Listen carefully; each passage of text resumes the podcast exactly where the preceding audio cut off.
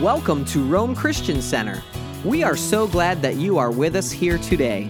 If you are local to the Rome, New York area, we would like to invite you to join us 10 a.m. and again at 6 p.m. on Sundays.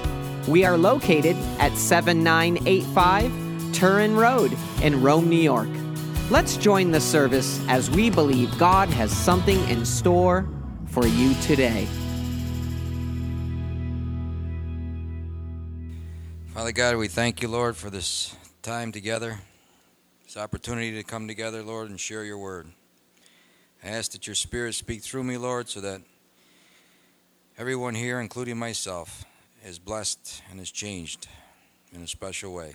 In Jesus' name, amen. It's my Bible. I have what it says I have.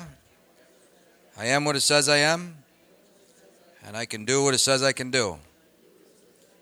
Praise God. Just a word on Pastor Balin. Uh, he was a great guy. Uh, just two quick words. I had a client, you know, I'm a criminal attorney, and I had a client who was uh, writing bad checks. I got him out of the first one, and uh, he came to church with me, and he sat over there where Josh was sitting. And Greg Balin never saw him before. He was just walking up, and he stopped Turn around. He looked at him. He says, You're doing the same things you were doing six months ago, and God said you better stop. well, guess what? He got caught again, and he ended up in state prison. But Greg warned him. And uh, one day I was sitting there with my family and uh, my kids and Brenda and, and Jennifer. And he came to Jennifer and he started, you know, I figured, you know, Jennifer always had it going on. You know, she had everything planned and life was perfect and all that kind of stuff. And uh, he stopped and he just started saying, you know, you made yourself an island. Uh, you know, you withdrawn from your friends. And uh, I said, well, he's got this one wrong. and he started talking and talking. All of a sudden, she started weeping. I was shocked. I just like, what? And, uh, when we got out in the car, you know, Jennifer said, yeah, Dad, he get it 100%. Shout out to Greg Balin, great guy. He really had a he really had a gift too, really good gift. Okay, this uh, sermon's uh, called "All About the One." Start with Luke 15, 1 through 10, and this is the uh, parable of the hundred sheep here. This is uh, 15, 1, 10. It says, Then drew near unto him all the publicans and sinners for to hear him. So all the tax collectors and sinners came to Jesus to listen to him. And the Pharisees and the scribes murmured, saying, This man receives sinners and eats with them. Basically, they were saying, like, look, this guy's hanging out with, uh, you know, dirtbags. What's, what's he doing with them? And he spoke this parable unto them, saying, What man of you, having a hundred sheep, if he loses one of them, does not leave the ninety nine uh, and 9 in the wilderness and go after that which is lost until he finds it. And when he has found it, he lays it on his shoulders, rejoicing. And when he comes home, he calls together his friends and neighbors, saying unto them, Rejoice with me, for I have found my sheep which was lost. I say unto you that likewise joy shall be in heaven over one sinner that repents more than over 99 and nine just persons which need no repentance. Either what woman having ten pieces of silver, if she loses one piece, does not light a candle and sweep the house and seek diligently till she finds it? And when she has found it, she calls her friends and her neighbors together, saying, Rejoice with me, for I have found the piece which I had lost. Likewise, I say unto you, there is joy in the presence of the angels of God over one sinner that repents. You know, it's easy and natural to take the attitude of the Pharisees. You know, we got it going on. Why you hanging around with that guy? That guy's no good for you. Bad influence, bad people. What are you doing with them guys? Very easy to take that attitude. not going to get my hands dirty. No, I'm going to hang out with my family. Us four, no more. But, you know, Jesus' attitude is actually just the opposite. He leaves the 99 and goes after the one. Recently, I've been listening to uh, near death experiences. You know, people have died and just gone on. A lot of it's kooky, a lot of it's not, but they, they give a lot of uh, good stuff. And uh, one of the guys that went up, uh, Jesus told them very clearly it's all about the one. And it's all about the little things.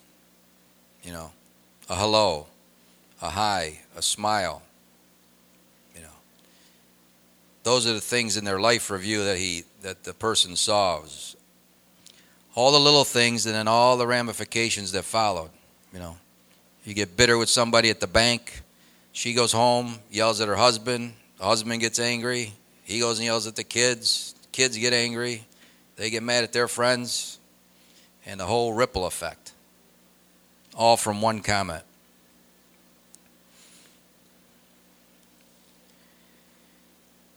I'd like to uh, look at the story of the madman of the Gadarenes.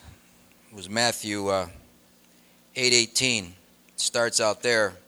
You don't have to turn there, but I'll because I'm going to jump to Mark.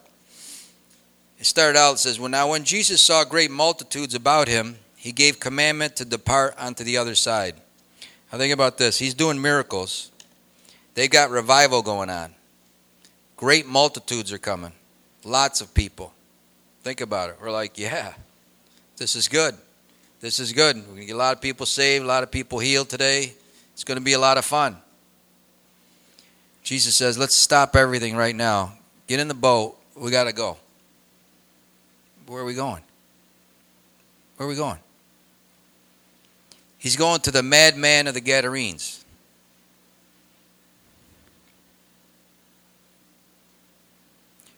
This, this guy's cutting himself, crying in the wilderness.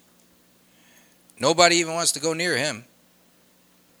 And they came over uh, to the other side of the sea.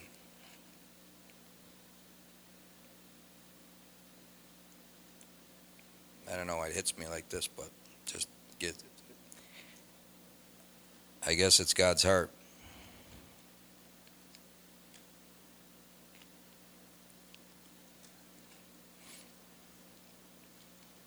And they came into the other side of the sea, into the country of the Gadarenes. And when he was coming out of the ship, immediately there met him out of the tombs a man with an unclean spirit who had his dwelling among the tombs, and no man could bind him, no, not with chains. They tried to tie him up. He was like an animal. Because he had often been bound with fetters and chains, and the chains had been plucked asunder by him, and the fetters broken in pieces. Neither could any man tame him. And always, night and day, he was in the mountains and in the tombs, crying and cutting himself with stones. Again, Jesus is having a revival. He's with the multitudes. We got to go see that guy. See, we can all be here, but there's a madman out there that God is thinking about. He's not so much concerned about us, he's concerned about that guy.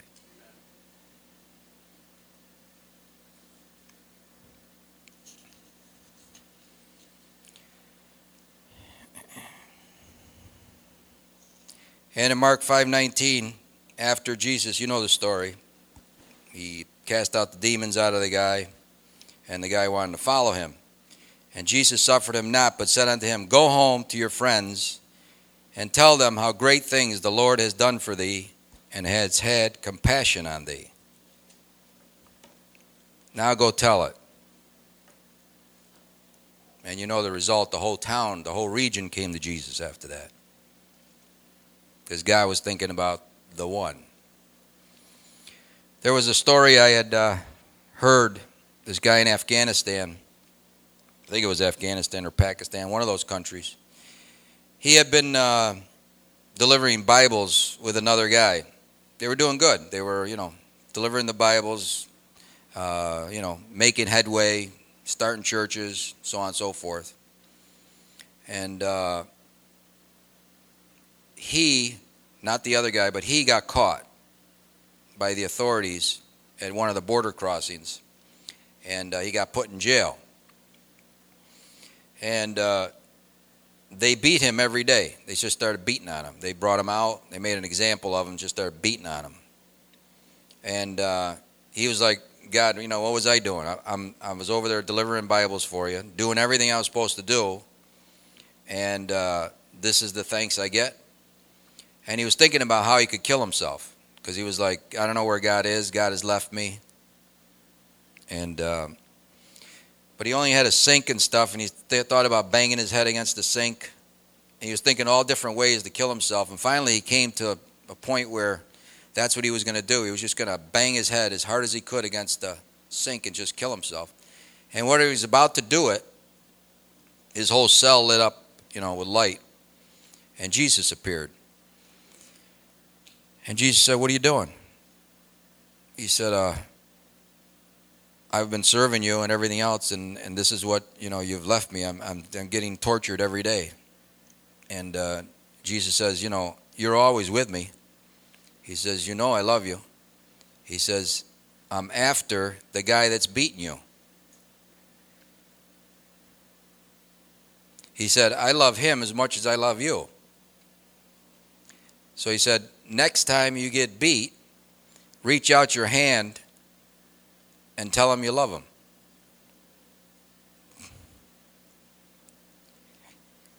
So the guy, the guy, when next time he got beat, he reached out his hand and and uh, the the the guy who was beating him broke, and uh, he ended up being converted. Ended up everybody in the in the jail got converted.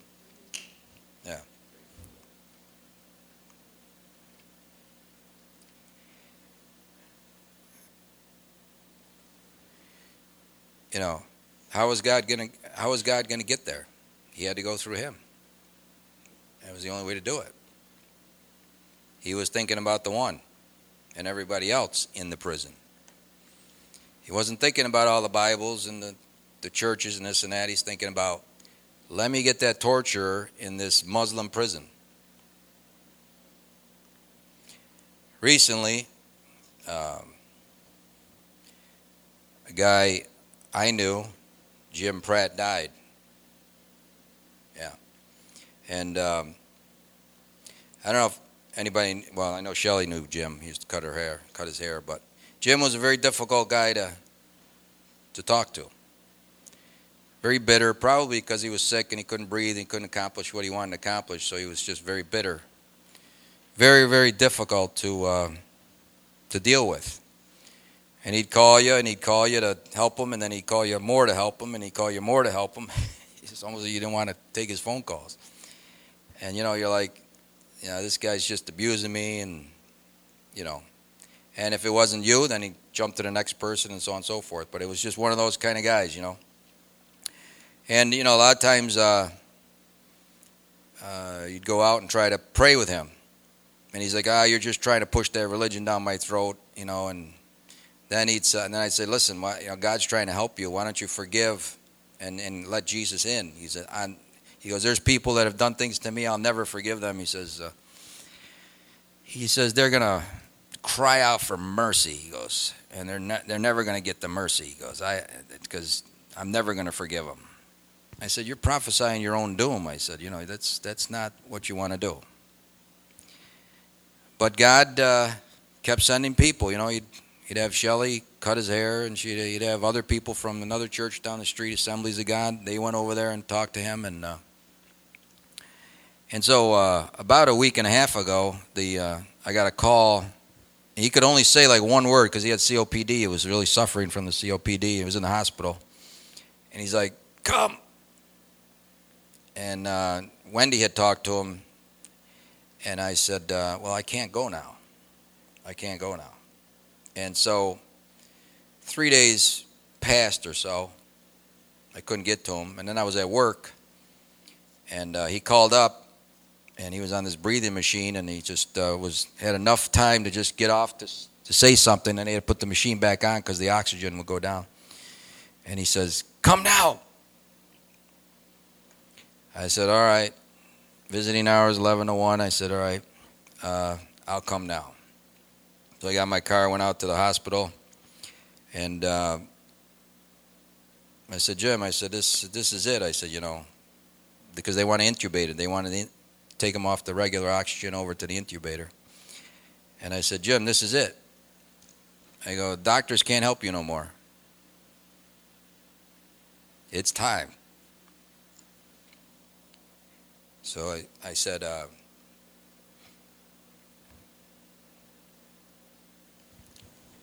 I said, You ready to forgive? I'm ready.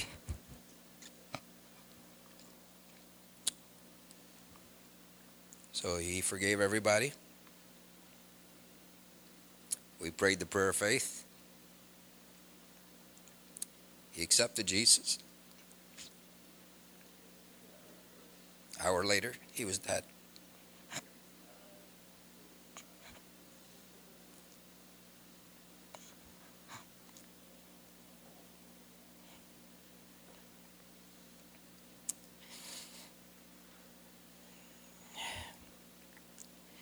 It's all about the one.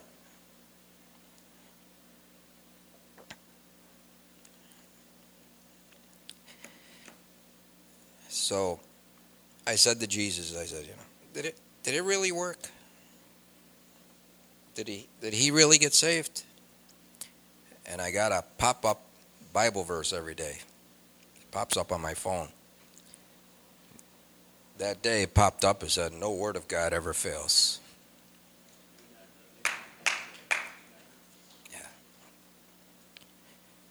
Yeah. You know, we all have a Jim Pratt.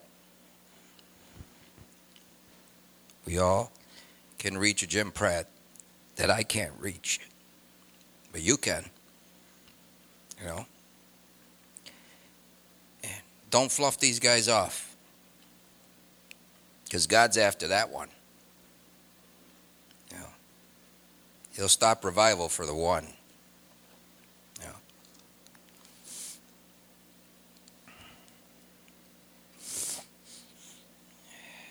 You know, the person who got Billy Graham saved it was only, uh, from what I'm told, excuse me.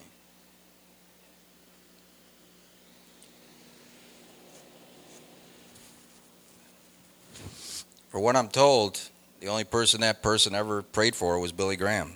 Got him saved. Look at the results. Reinhard Bonnke uh, told this story. I was with Reinhard Bonnke in Florida for a week and uh, he said this story that his family was not saved. Before he was born, there was a bus that broke down in his uh, hometown in uh, Germany. And uh, an evangelist, not evangelist, just a Christian guy, got off the bus and said, uh, Is there anybody here I can pray for? And they said, Yeah, there's a guy in town. He's always sick, you know, he's crying and this and that. And they said, All right, I'll go and pray for him. So when he prayed for him, the guy got healed. Well, because he got healed, that family got saved and followed, became Christians. And that was the brother of Reinhard Bonnke's father, who also got saved. And uh, so, therefore, Reinhard Bonnke got raised in a Christian family who ended up being, you know, the evangelist to Africa and we know how many people, I mean, he'd have two, three million people his service who got saved. And all that guy did was get off that bus and pray for that one sick person. It's all about the one. You don't know what's going to happen. Jesus saved that one madman of Gadarenes and saved the whole region.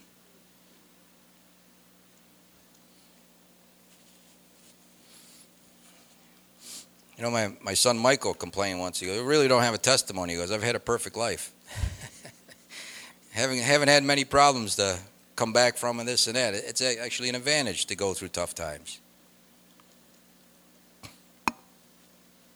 Everything you do matters, even the small things. That's what that guy said in that near death experience. You know, it reminds me of, uh, you know, I, this church even. I came, Jay and I were looking for a church. And uh, I didn't know if this was the church or not, but as I was leaving, Sherry came up to me and gave me a hug. I mean, I don't know if it's good or bad. She kept me in this church. but I've been here ever since. But it was that hug, you know. I was at the bocce tournament, and one girl comes up to me, and she says, "Hey," she, you know, she was a little bit tipsy. Hey, Frank, she goes, "You're the greatest." I said, "Why do you say that?" She goes, "Don't you remember?" She goes, "Way back when." She goes, "You." I was in court and I had a ticket and I know what to do and you just grabbed it from me and said, you know, I'll take care of this. And he said, bam, bam, you took care of it. And she goes, you've been my lawyer ever since. My family, my my kids, everybody, everybody. I send everybody to you, coworkers. It was all because of the one thing that I did. I'm not trying to tout my own horn. All I'm saying is that every little thing counts. A hello, a handshake, you know. You know, I was listening to one preacher on uh, TV, and I was actually on the on the on the YouTube, and he was preaching. I was into his sermon and this and that, and right at the end, I heard at the end of his sermon, he, he told somebody to like grab some equipment. I, I could hear him. He was preaching and he goes, Will you get that? And I said to myself, This guy's got a just a terrible head. He's acting all holy and this and that. And I just heard him say that to that other guy, and I was like, Nah. I turned him off because of that. And he doesn't even know that little comment that he was preaching on on YouTube. I was totally into his message and everything else. And when I heard him say that to his underling, I just shut him off. All because of that one comment. Imagine in heaven when he sees that.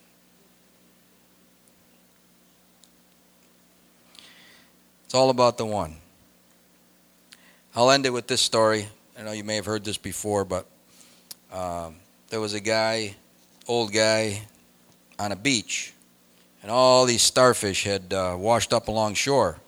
Thousands of them, thousands of them. And, you know, to keep them alive, you got to get them back in the ocean. It'd take you forever. It'd take you a year to throw all these starfish back in. So he's sitting there grabbing one, and he just throws it back in. Grab another one, throw it back in. And there was this uh, couple on our honeymoon. They were walking along the beach, and they said to the guy, "What are you doing?" He says, I'm throwing starfish back in the ocean. They said, What does it matter? He goes, Look at them all. There's thousands of them. And he picked one up and he looked at it. He goes, It matters to this one. and he threw it back in the ocean. You may not save everybody, but the one you do save, it matters to them. Amen. Thank you so much for being with us today. Our prayer is that your life be enriched through the power of God's Word, and that you be filled with His love and strength as you daily serve Him. To learn more about our service times and our ministry, and how it is that you can partner with us, visit us online today at RomeChristianCenter.com.